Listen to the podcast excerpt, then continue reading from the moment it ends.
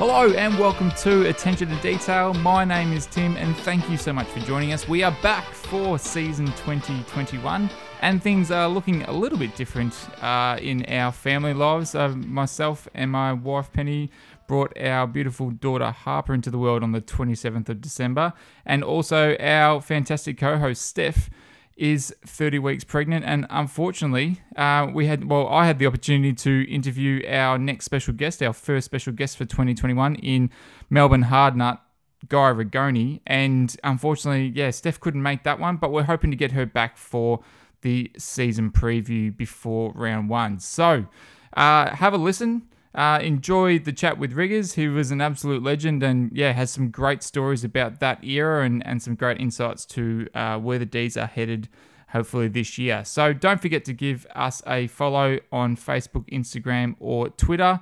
And yeah, go D's. Enjoy.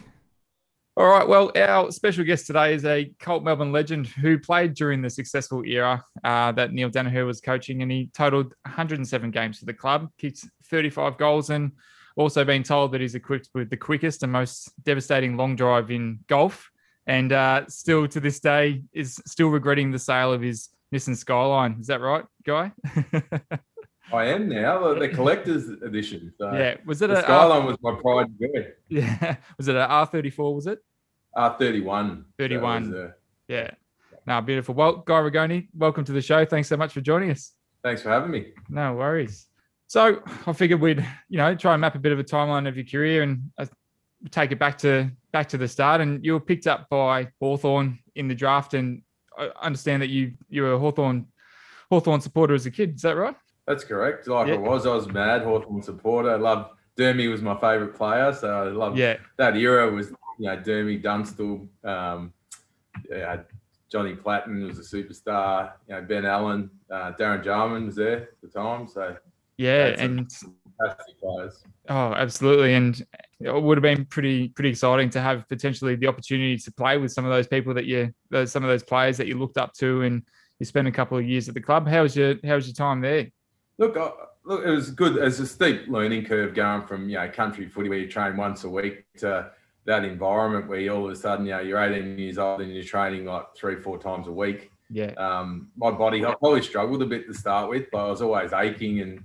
But the, it was a good, great club, the Hawks. But um, you know, I just struggled at that time. There was a massive change. There was a lot of the older guys, and then a lot of us younger guys. There was a big gap in between. So they they were missing that mid-range bunch of guys that sort of helps bring you through. Did you ever feel like that you probably deserved to crack at senior level Nah. there? Like you had, I know you had some pretty stiff competition, as you said, and I think debuted or drafted in the same year as Shane Crawford as well too. But yeah, it sounds like you had some pretty stiff competition to try and make it in the sides, even though you were pretty successful in the in the resis there as well. Yeah, look, I, when I look back now, I think it, it wasn't really close, to be honest. Like yeah, the level you got to be at to play senior footy, I realised later when you go back and I got to play with Melbourne with the Demons, you realise the level you got to be at, and I wasn't quite good enough at that age, and yeah, it was frustrating to be told, uh, you know, we've got too many guys your size and not quite good enough, so bit Yeah, of a kick in the guts. But then, you know, I went back to the bush and played another three years of senior footy, and that really, you know, helped me to, you know, virtually walk back into Melbourne and play straight away.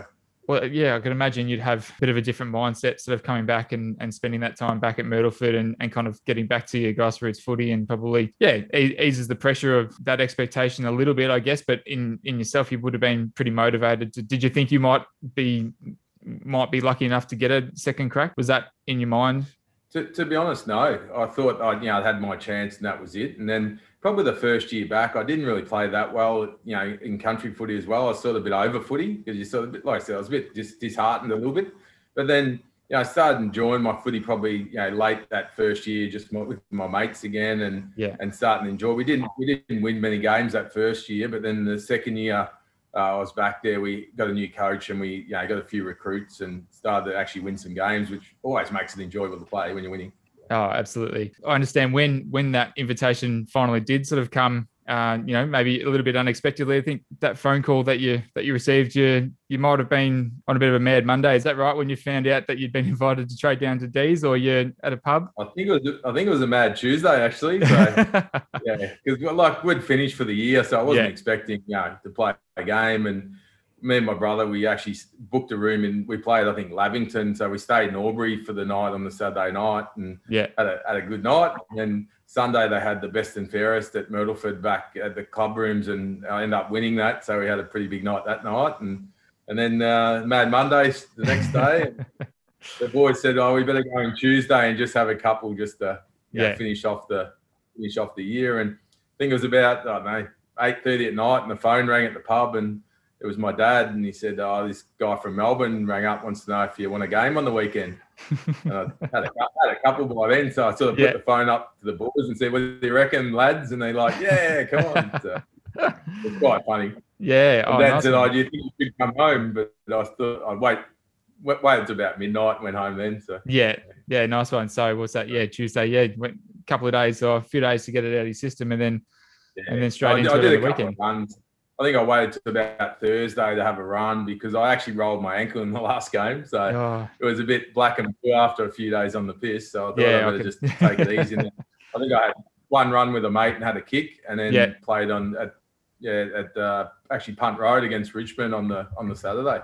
yeah, right. There you go. That's So, a that's a decent turnaround. so you made your debut in the end. So arriving at the club and then made your debut in round one, 98. That's right, isn't it? Over in Subiaco. Yep, that's right. What a Yep. what a baptism by fire that would have been over there. Was it was the crowds as relentless as as they you know have that reputation to be over there? Rather than I'm sure it would have been nice to walk out in front of the MCG for your first game. But how was how was that first game, the, your debut game there? Yeah, it was it was it was awesome actually. Like I really yeah, it was a, a big big thing to travel. Like traveling was hard, and and I, I always speak to people about you know how good West Coast must have been to win those flags. You know, traveling all the time on the road. And Yeah, look, I, I was lucky enough to play well in my first game, but it is hard to get used to because we still even by the end of my career, we are trying to work out the best thing whether we flew over that day and then stayed the night for recovery or went over the day before and, and then trained, had a light run and then played. So it's pretty hard sort of formula to work out what make, what works. Everyone's slightly different. So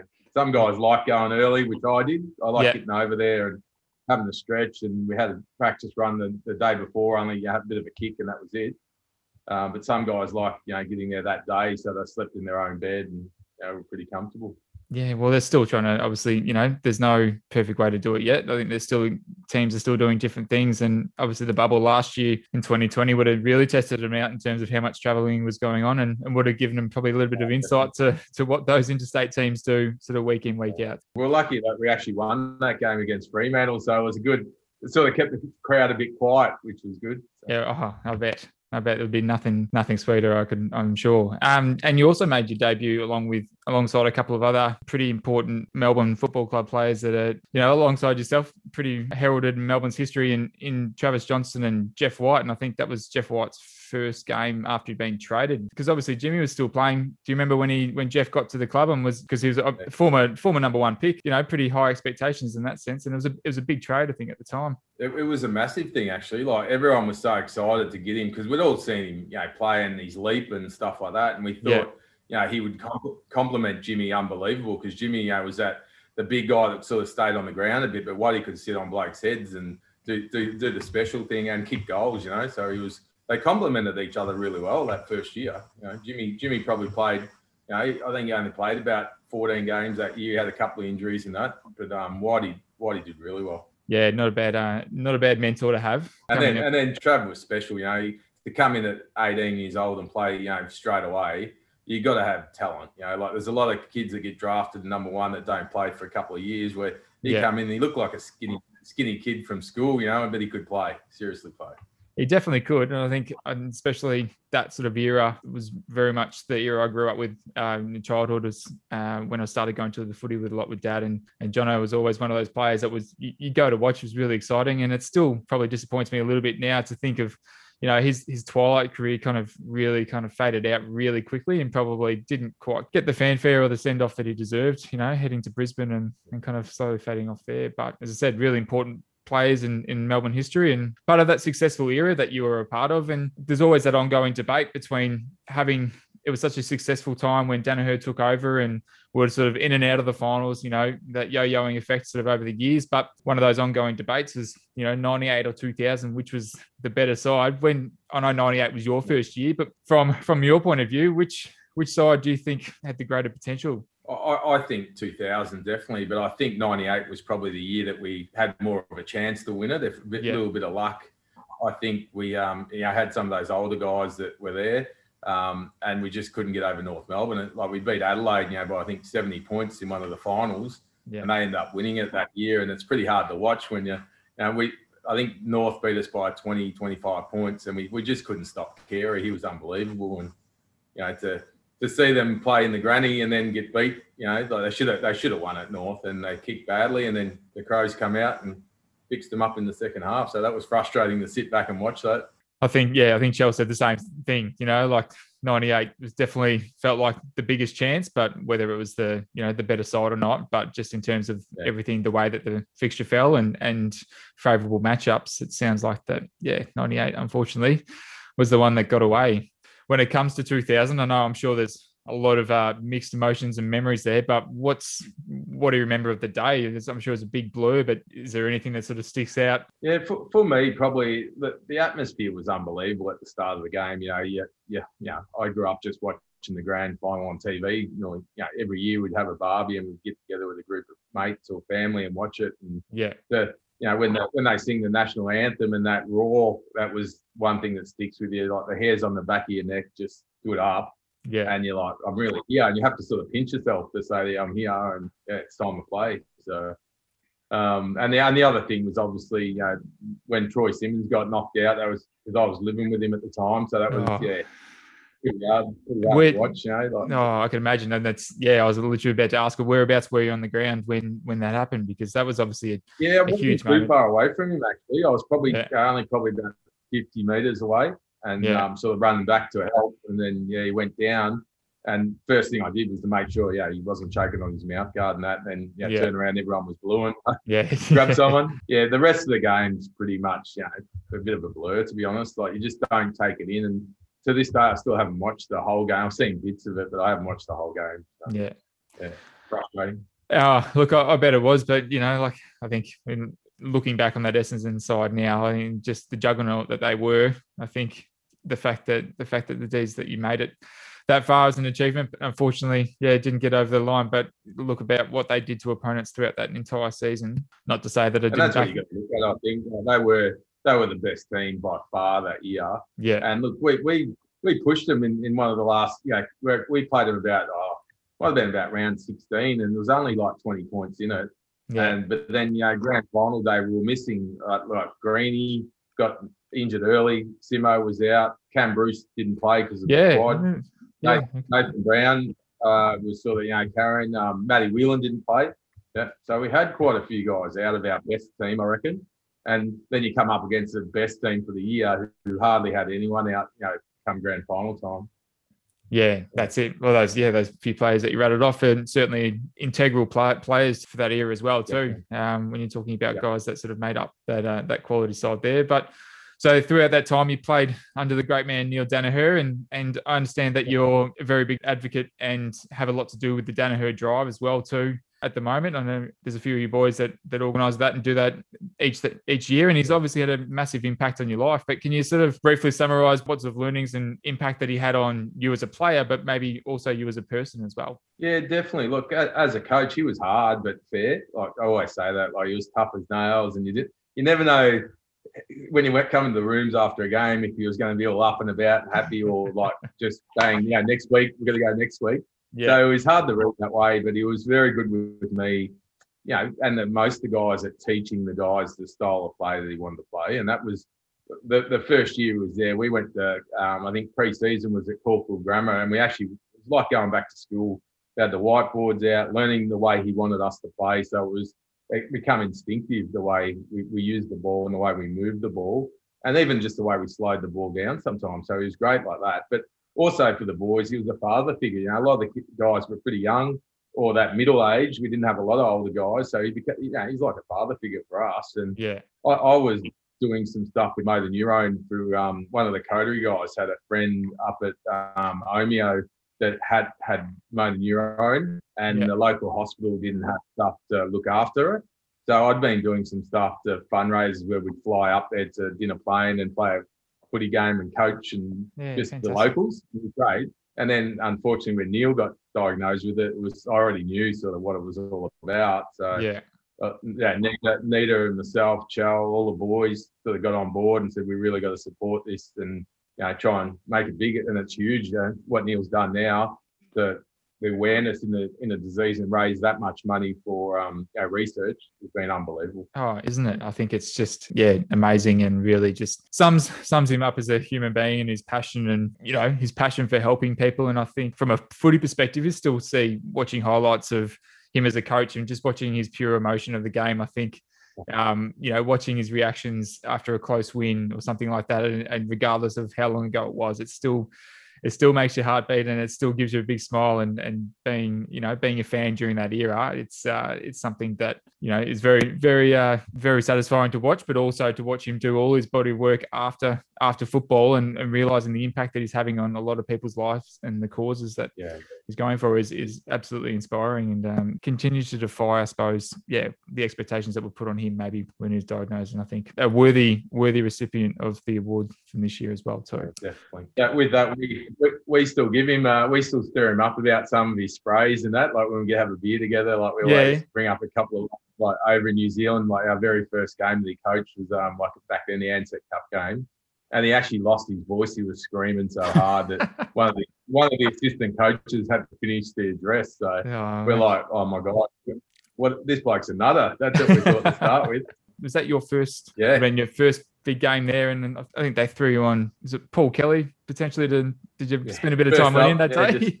yeah, Just a gentle start to my career. Yeah, That's Paul right. Kelly. Think. Yeah. And then, then the next week, I think I had Robert Harvey, and then yeah, someone else. So and and that- that just eased me into it. Yeah, well, it sounds like that sort of habit kind of stuck with you a little bit, didn't it? You getting thrown on the on the toughest opponents, and remember one of those ones. I remember Joe was saying that. Yeah, I think a lot of the boys were thankful they didn't have to run with any of them, and and you unfortunately got assigned that job a lot of the time, week in, week out. Look, I, I enjoyed it because you, the good players take you to the footy, so it sort of it helps you learn where to run and the running patterns and stuff. And you know, Neil was pretty good at actually helping us, you know, cutting video of how the guys play and and try and learn from that. And even when we were training at the Junction Oval, we'd sort of run patterns similar to what they were doing. So. I reckon I enjoyed the challenge and it helped me as a player learn my game even more. I think so. in a pretty big example of how football clubs can create pretty lifelong bonds and friendships. You were pretty instrumental in helping a couple of your couple of your teammates when they were facing some pretty difficult circumstances in David Schwarz and Steve Febey. How hard was it watching those blokes sort of, you know, in need and how did you know what to do or how to help them? didn't really know what to do, but it was Yeah. just try and be there, be there as a mate, and um, you know, just be there for a shoulder to lean on and listen to them and do what you could to help them. But a lot of a lot of the stuff they had to help themselves, but just be there so they could get to that point to sort of you know ask for help and and then really commit to having a, having a go at like doing what they had to do. So especially water you know, like gambling's a sickness, and and for what he what he did, I was so proud of him because he you know he was deep, really deep in, and his wife Karen was instrumental in you know actually getting it all out on the table and and really Yeah. helping him to you know slip through that stuff. Yeah. Yeah, and what Phoebes is going through and gone through, you know, he's, he's starting to come out the other side, which is great. But it was, you know, it's tough to see. He was a big mentor of mine. Yeah. Um, you know, would go would go for dinner most times after training because you know I was living living by myself at the time. So, you know, his wife was playing hockey overseas everywhere and that. So we we often had dinners after training and stuff. So I was very close to Steve so, and Matthew. Yeah, and you're still you're still mates. You're still pretty close with Schwarter and and Phoebes now as well too. Obviously, Yeah. keep still keeping Definitely. contact. I don't speak quite as much because he's down Seaford way and that, so he's fair way. Yeah. Uh, and even Schwarter, we speak we speak regularly uh, Yeah. on the phone, but he's above my head, so it's yeah, we try and catch up. A lot of the past players' functions now are a great catch up for us all. Yeah, yeah, that's right. Yeah, it still sounds like it's still still a pretty regular thing every once a year, and a few of those boys, you know, try we and- try and do a couple couple of functions a year, and then um, a couple of match day games as well. Try and get everyone to a game. Yeah, Um, obviously, last year we, we didn't like everyone; we couldn't go. But uh, yeah, I think we're trying to organise something for round one if we can. So yeah. yeah, fantastic. And then, unfortunately, after grand final and everything that went through there, you you suffered pretty serious back injury at the end of 2001, or was it was it something that sort of developed over time, or was it was it one particular incident? Yeah, I was doing heavy weights. We sort of, think it was about mid-year 2001. We were having, I think we had the the rest, the mid-year break, and we are doing some testing to see if we dropped off from our strength and stuff. And I, I did some heavy dead deadlifts, and I um I knew straight away I'd done something, yeah, Mm. not great. Yeah, and um, I I think I played another two games after that, and but I, I wasn't quite right, and I. I was at training and bent over to pick up a ball that was kicked at my feet, and it's just like someone shot me out of the stands, and that was that was virtually it. So because you yeah what spent a bit of time in rehab after that trying to trying to sort of get back but it was a it was a long time out of the game wasn't it it was, yeah. I, I probably put up with it for about six months, trying everything. Like people were emailing in the club, try, you know, I was getting acupuncture, dry needling, you know, going to all different special back specialists, but in the end. They, the, one of the specialists told me straight away when he seen the scan that I need an operation. And I'm like, Yeah. mate, you know, I was thinking at the time I was only 26. And I'm like, i was going to say you're right I don't want anyone operating on my back, you know, because I heard horror stories. And then in the end, I went to one of the good surgeons. I think he'd worked on, um, uh, what's his name, Michael Clem. Yeah. Um, Gary Smith was his name. And he said to me, like, your, your nerves like a electrical wire, and eventually the, the, the disc will rub through it and then you'll have that pain all the time. So I said, we better do something. And it was the best thing I did, to be honest, for me. Yeah. Not even for footy, just for my life. Just for- I yeah. don't have many.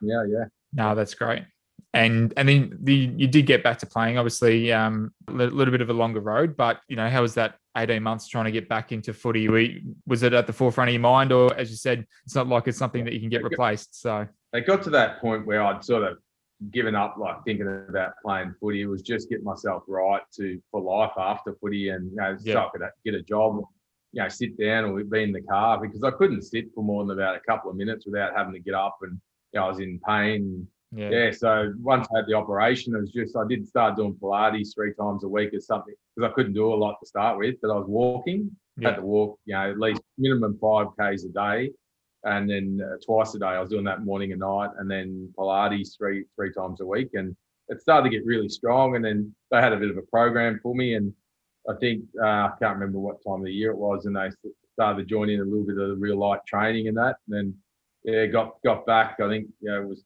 we had to practice games and yeah, they put me through a few um, fitness tests and stuff, and I got through that. And yeah, I was lucky enough that you know I got put back on the list. So I was on the long term injury list, but yeah, you know I think eventually that, I think they delisted me and then drafted me back the way it worked. So and then yeah so you, you drafted back and, and managed a couple more years but then you retired That was after 2005 season I, I noticed like after I had the back surgery, it sort of it affected my my pace, my top end pace, and, Yeah. and a little bit on my kicking. And uh, Neil was really good. You know, he helped me get to 100 just by.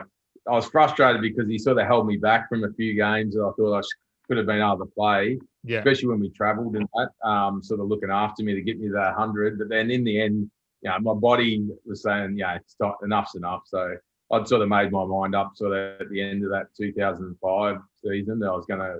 And I actually went to catch up with Neil, and he sort of spoke to me and said, "Look, we're just waiting to see what comes up in the draft, but we'd like you to play on." And I was going there to tell him no, you know. And, and in the end, he said, "Look, no, yeah, that's that's enough." I said, "Thank God," because I was going there to tell him that I yeah had enough, and he sort of got me up and about again. I'm like, nah, my body, my body was good, right? yeah especially when you're sort of bending over and you know you're getting up like an old man, more from all the training and stuff. Yeah Uh, but whereas now I'm not too bad, so I, I'm glad I did.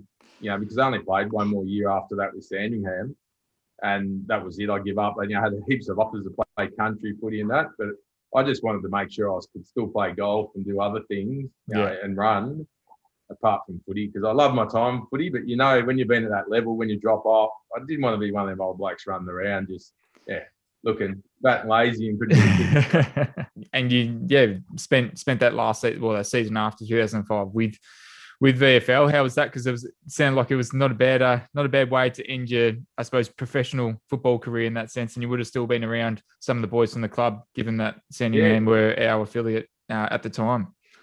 Definitely, I, I love that year. It was fantastic because the, the, two years before, I'd, I'd played sort of half and half with Melbourne and Sandringham and got to know the boys. There's, you know, there's a lot of guys that weren't on the list anymore, like Chad Liddell was at Collingwood back in the day. Rod Crow was at North Melbourne.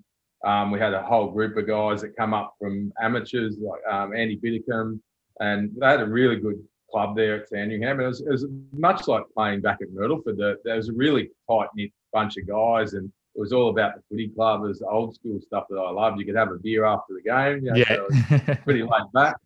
And then, yeah, I was lucky enough that I, I won three in a row with them. So premiership. So it was a great way to hang them up. Absolutely. So, so life after footy, you had you're hard at work, obviously, but how are you keeping yourself busy and, and what are you what are you up to these days?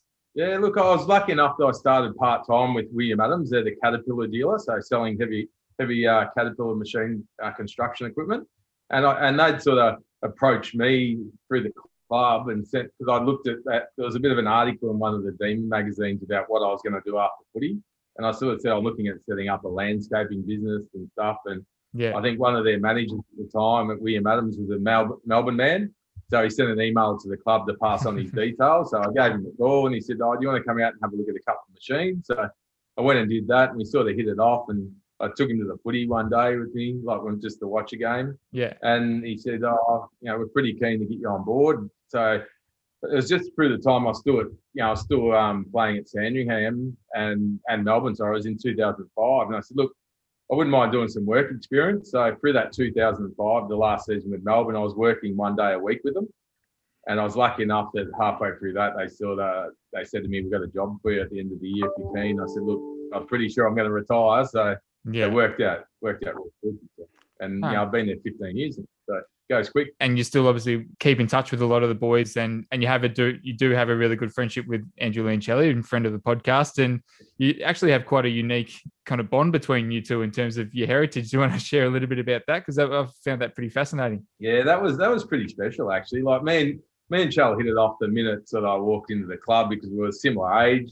We'd both been to other clubs before, and and throw Anthony McDonald in that as well because he, he was actually training training his ass off at Hawthorn when I was there because his brother Alex was there at the time. And then yeah, me and Chell hit it off because you know we, we we're going through just you know stuff and we found out that his grandfather was from the same town in Asiago where my grandfather was from and yeah, my nana was only just down the road, and so it was, Yeah. it was quite funny that we were so close. Families grew up so close together, and then you know we end up have, having a great bond together. So No, that's fantastic. And family yourself as well too. I understand your your wife's your high school sweetheart. yep, yeah, true. so we went to we went to school together at Myrtleford High, and then Yeah. we sort of didn't hook up to like uh, right at the end of uh, year twelve, and then she come down to uni to Vic Uni out in Footscray, and I went to Hawthorn, so it worked out all right. We were sort of down here together, and we got we got two girls. We've got uh, Gemma who's 16 and a half, and we've got Paige who's 13 and a half. So And current you're obviously still following the the boys at the moment. What's your what's your current thought on the D's and and yeah, any any predictions for this season? Do you see any see us making any improvement from our our position from last year? What are you what are you thinking? Yeah, look, they're working really hard. We actually had a run with them a couple of weeks ago. The past players went down to a Saturday morning run with um, the current players, and Maxi Yeah. Gawn organised that. So we all pulled up very sore after that, after doing about a, imagine. a dozen hill sprints. Uh, but it was good. And then we just went and had breakfast with them. But look, they're they're really really fit. Um, and yeah, the, the, I thought you know getting Ben Brown will help us up forward. But hopefully we can get him up and running. yeah, Um, losing uh, Weideman was a bit, bit tough. You know, he's, he's out for a bit. But um, yeah, I think the biggest thing we're just got to keep working on our ball use. I think that's the biggest thing that really hurts us. We win the footy, but we got to really use the footy. And I think that's you know what we did well as a team back in the day was the way we, we used the footy to try and you know obviously hurt teams. Um, you can't give it back to them. You know, that's that's the biggest thing in any style of footy. You got to be able to really hurt with your feet. I think more than just with your handball, and that's that's where they got to get to. The good teams, you could look at Richmond. Uh, I'd put them up there at the moment, and Hawthorn at their best. They just really hurt teams with the ball use by foot yeah. because it's, it's hard to defend. Yeah, the good Oh, kickers can pick those off. That's exactly right. I think you look at players such as, uh, you know, like Caleb Daniels, and just watching how much damage a, a player with an accurate kick can can really, you know, do for a team and do for a side. And as you said, we've got so many, yeah, great great on ballers, and we can run and we can handball. But when it comes to kicking, it's one of those things that's let us down. So hopefully, uh, sounds like a couple of those players in the draft um, that we've targeted, hopefully trying to address some of those gaps there. But yeah, fingers crossed we can get those forwards back in line and and uh, yeah, hopefully make a little bit more progress to getting back into the finals. And well, it'll be great because at least when they do make it, or if they do make it, we can we should be able to go touch wood and all things all That'd be things come well. forward to it. Yeah, absolutely. So We just I've- to keep giving the footy to, to Tracker. Give him the track and let him kick the footy because he's a beautiful kick. And yeah. the boys need to study him and do similar stuff, I think. So. Uh, and just to finish off, we've got a couple of uh, a couple of fan questions from social media. Uh, I've got the first one is from Tim Carr from Facebook, who's asked, "Who was the hardest opponent you ever played against, and and why?" I always say Paul Kelly. Like those years I played on him, he was tough because I found the players hardest to play on were the ones that went and won their own footy because they used to they'd try and lose you through the traffic, and I found them hardest to play on. And he was he was a machine, just uh, you know Brownlow medalist and just hard as big as a bull, mate. He never give up ever, and I still put him as probably one of the hardest because just his physical strength and um, will to not give up was just amazing. Yeah.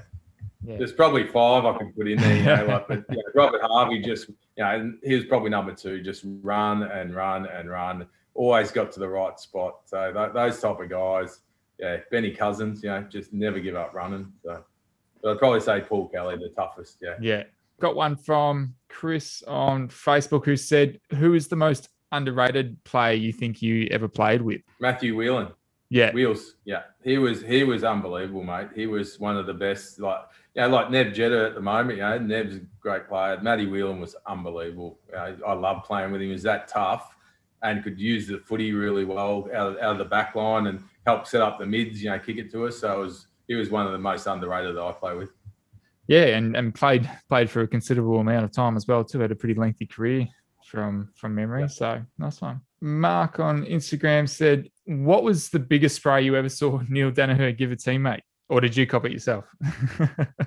No, I was not too bad, but Yeah. um, probably probably Wizard um, got the massive one, just like Wizard, you missed tackles. He was just going off and spitting on him and everything, and then and then he, he went to Nita. He sort of realised Wiz was sort of getting pissed off, so then he took on Nita. But probably Wiz spray give Wiz, and we always laugh about it. Yeah, yeah, he was a ripper. And the other one was um, Troy Longmuir. We were training, we were playing Geelong down there, and we actually went down because we really struggled at Kardinia Park back in the day to play the narrow ground. yeah, So we went down midweek to train there, and I think Troy Longmuir kicked it out of bounds on the pool about three times. And Neil just went off and just told him, get off the track. And we all thought he was joking. And he, no, get, get off. Actually kicked him off the track. So that was pretty funny. And how do how do you even react to that? Like as you said, you Oh, initially think he's joking, then when you realise he's not. Oh. Longy, Longy just went off like, you know, wounded dog, poor bugger. So. Yeah. and I do have one last one from your good mate, uh, Chell. He said, Is your mark over Nathan Burke the most underrated mark in Melbourne Football Club history? I think so. It's, that's Yeah. probably the only time I got off the ground. I was trying to find footage of it. He loved it. He loved it because I think he was waiting for the crumb and he couldn't believe Yeah. I actually held on to it. So, is there footage? Does there is there footage that no, I, I don't think so. I tried don't looking for so. it, but I'm spewing. So, it'd be one of those ones I'd change the angle so it looked like I was up even higher if I could Yeah. get the footage. yeah. Yeah. No, he said it was. Uh, yeah, it might have been one of the rare times that you got your feet feet off the ground. So I didn't take I didn't take too many overhead. So That's right. As long as the as long as the ones that you do take are memorable, then that's that's the main thing. That's so it. beautiful. Well, guy, it's been an absolute pleasure to chat to you, and really appreciate you coming on the show. Thanks so much for sharing your stories and and uh, giving your time to us because it's uh yeah obviously fan service to me and and to our listeners. So no, we really want to thank you and and wish you all the best with your family and your career, and hopefully uh yeah we might might catch you at the footy. Yeah, trying to get down there round one definitely if if the ballot allows it. If no, thanks so much for coming, and uh, yeah, wish you all the best. Nah, thanks, Timmy. I enjoyed it, mate. Thanks for the questions and uh, look forward to having the beer at the game with, at one of the games with you. So, Yeah, that sounds good. All right. Thanks, guy. Cheers. All right, see you, buddy.